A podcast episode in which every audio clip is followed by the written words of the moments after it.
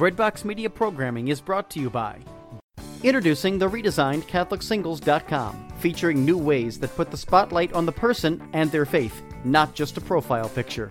For the past 20 years, faithful Catholics have used CatholicSingles.com, and the reimagined CatholicSingles.com website is ready to help single Catholics take the next step in sharing meaningful relationships with other faithful Catholics. Remember, CatholicSingles.com for faith, fellowship, and love.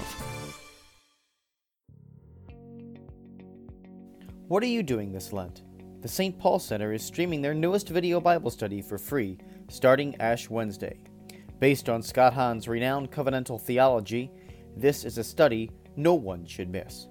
Invite your friends, Catholic or not. Don't miss your chance to see this premium study for free. Go to stpaulcenter.com to sign up today.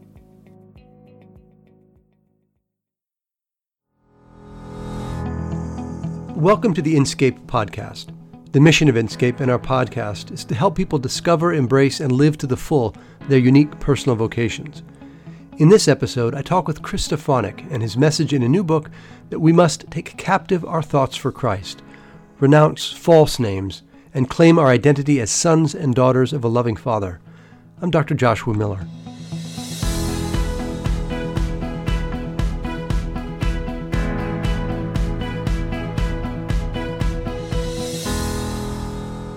Our guest today, Chris Stefanick, is an internationally acclaimed author and speaker. Chris devotes his life to inspiring people to live a bold, contagious faith.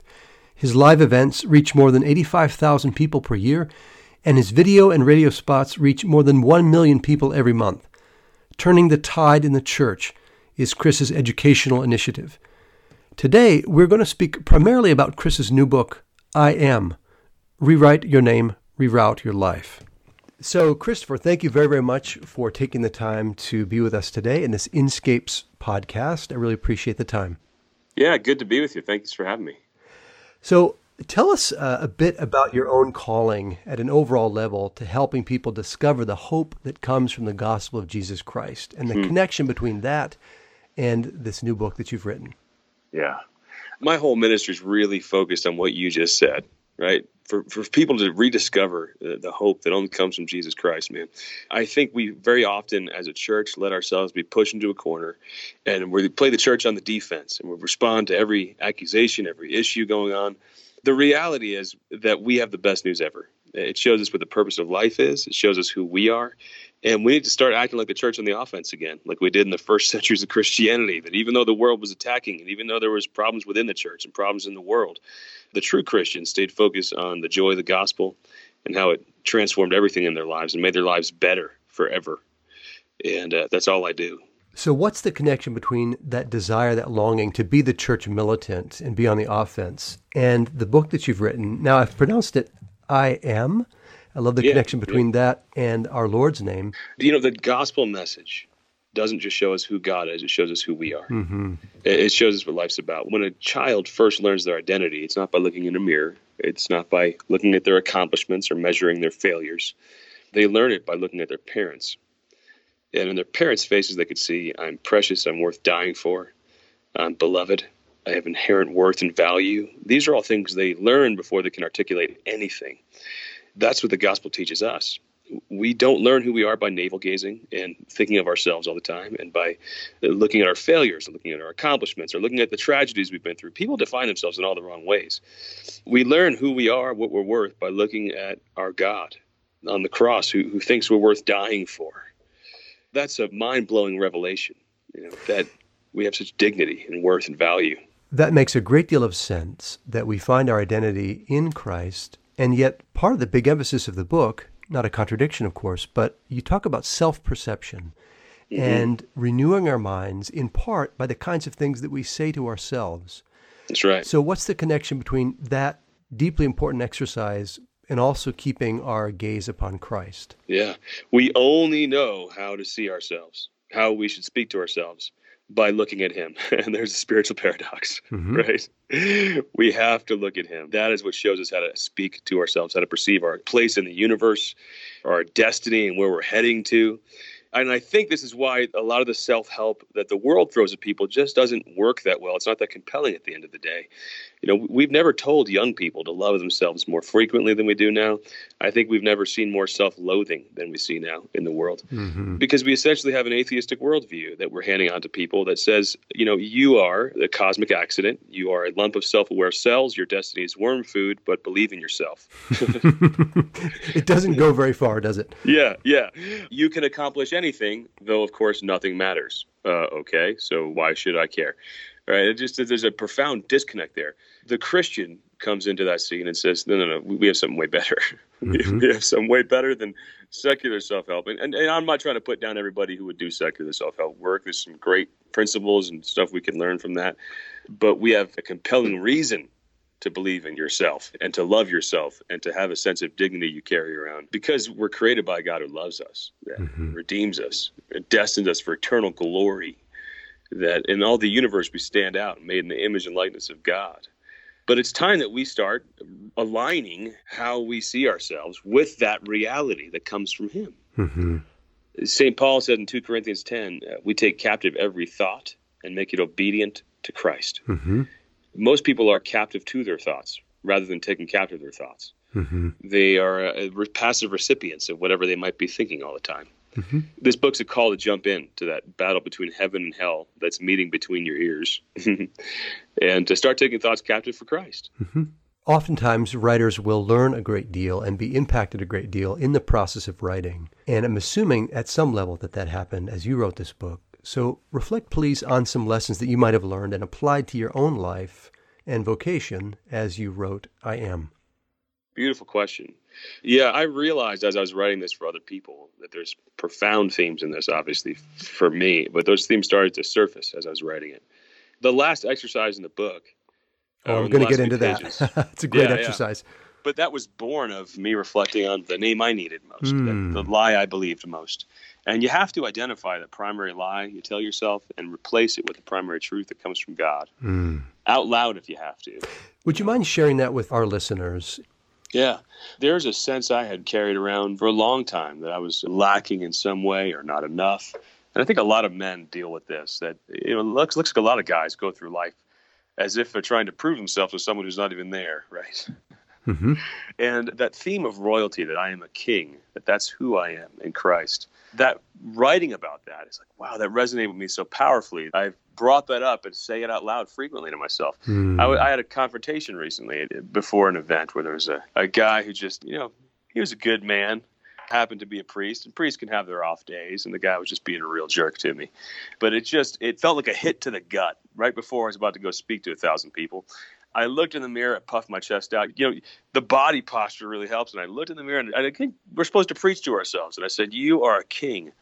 And that weak feeling in the gut was replaced mm-hmm. by that feeling of strength that I should have as a child of God, that no person should be allowed to take from me. When we are grounded in that language, as you say, it's so critical for us because we are kings by our baptismal call. That's something right. that lay folks really need to recover.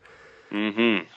We are priests, prophets, and kings. Right. And those theological realities, we need to start doing the hard work to let them infiltrate our self consciousness, the way we think about ourselves, the way we talk to ourselves, and that little voice inside of our heads that's so often critical. And some people think it's holy to be self critical in a way that's detrimental.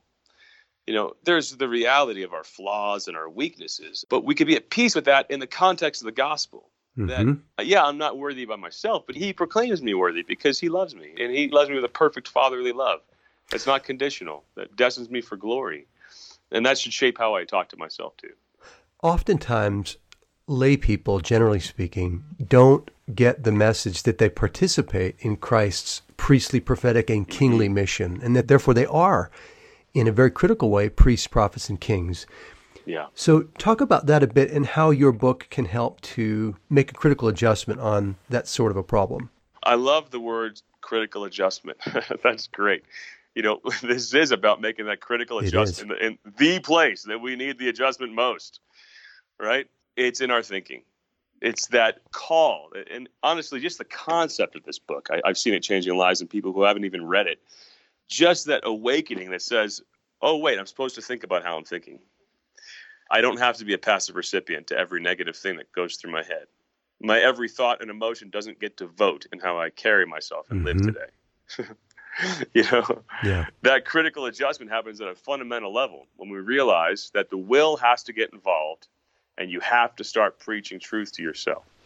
You know, the whole purpose of all the preaching ministry of the church is so that the listener will start preaching to himself. God revealed his word, so we'd start preaching it to ourselves. Mm. And, and that starts in an interior way. You see this affect the lives of the saints. You see it all throughout Paul's writings. And I love that he wrote all this stuff from, from prison because it, it shows that the circumstance is not why this guy was so happy. Right. It'd so, be easy for him to say "rejoice in the Lord always," and say it again, "rejoice" if he was sitting on a beach somewhere. but chained up, it's a different matter, yeah. right? Yeah. So I love this connection between our groundedness in Christ and speaking that to ourselves and speaking the names of Christ to ourselves. I'd like you to comment a little bit more about that, and that is that the names of our Lord Himself in our own names. What, what's the connection there? Mm, as baptized Christians, we're part of the body of Christ, right? So there's a whole lot of things that apply to Jesus as we contemplate Him that now apply to us. Mm. That we are anointed ones. Christ means anointed, Christos, right? We're anointed ones. That He is priest, prophet, and king. In Him, we are priest, prophet, and king. That He's a blessing. That you should get up and say, I have this inner light because of the presence of God in me. That I'm to be a blessing to a dark world today that approach that shapes how we carry ourselves. Absolutely, and how we interact with everybody. Yeah, that could really shape our feelings too. Not that the feelings are all, all powerful or all important, but it really has a huge impact. The way we think trickles into so many different parts of our, our lives and experience. And the self identity that you focus on so much as well. Mm-hmm. So the book closes with its beautiful exercise on renouncing false names and claiming yeah. one's primary name and then identifying how the person is called to serve. And I love yeah. that process. Take us through each of those steps and why it's so critical for us to you know regain the offensive as the church militant. Yeah, we all have, I think, a primary negative name we tell ourselves. And we, we see that in Scripture. St. Peter encounters Jesus the first time and says, Hey, I'm, I'm, a sinful man. Basically, he felt he was called by Jesus, and in that moment was telling our, our Lord, I'm not qualified get away from me. Mm-hmm. I'm the wrong guy. He bore the name that was the exact opposite of what God had planned for his life. he was going to be called to be the chief of the apostles. Mm-hmm. So, of course, the devil worked his whole life to make sure he had the exact opposite name of what he needed to live out. Mm. And Jesus renamed him Rock, took him on a long journey to Caesarea Philippi, which is way out of the way in mm-hmm. Israel. And there's a massive rock shadowing over the town. And he wanted to name Peter Rock in front of that rock so that Peter would have that image in his head the rest of his life. Every time someone said his name, he'd think of that. Hmm. Because how you perceive yourself impacts how you lead, how you live. So, what's your primary negative name? It's, it's, it's helpful to do the painful exercise of saying, what are all the negative things I call myself? Where are they all coming from? And what's the main one that hurts me and hits me the most? Okay, so I need to jump into my thinking, take thoughts captive for Christ, what's the primary name that I think he calls me mm-hmm. that I get from scripture and there's scripture throughout my book that confronts that negative label. Peter needed to hear you're a rock. What do you need to hear? So we contemplate what you need to hear, and then I say you know latch onto that name. And it's helpful to reread a book like this again and again just to form the habit of, of speaking beautiful words to yourself from God. Mm-hmm. But you got a primary name. You got to look in the mirror and say that every day. And then how you're called to be a blessing you know, to recognize the particular giftedness that you have, to contemplate that, and put that in action. You know, because at the end of the day, this book is about getting outside your head. mm-hmm. You know, it, it lands on service and worship. I want people to take that look inside to find that primary name. But if you're going to dwell inwardly too much, I think that's you know one of the problems of a lot of secular self-help books. They seem to terminate there. Right. And they form inward-looking people, which I don't think makes you happy at the end. Never the fulfills us. So, yeah. give us some closing words. What would you like to leave our audience with fundamentally? Yeah. Take captive every thought, make it obedient to Christ. There's implications for that in your life. This is not a theoretical statement from St. Paul. You got to jump into that battle happening.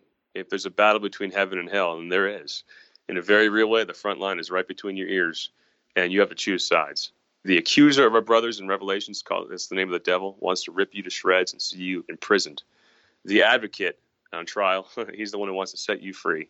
And the Holy Spirit's called the advocate in Scripture. You need to choose sides when it comes to the battle between the accuser and the advocate in your thinking and reprogram your brain. It'll affect your whole life. Christopher, thanks so much for the blessing of this book, for the blessing of your ministry, and for our time today where you were able to share it with our audience. Very grateful. Thanks so much, my brother. God bless. Many of us allow lies about ourselves, accusations from Satan, to shape our identity.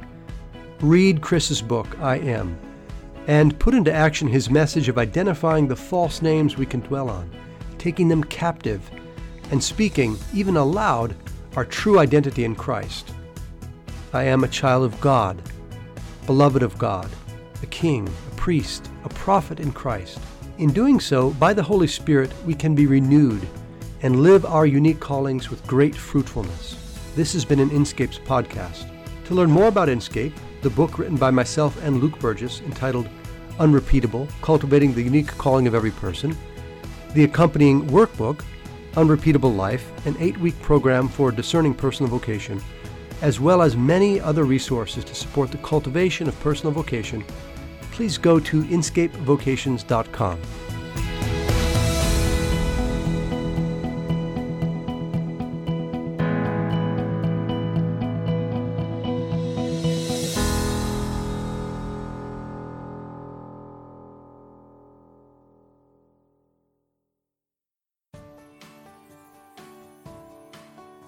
Breadbox Media programming is brought to you by Jack Kane Ford.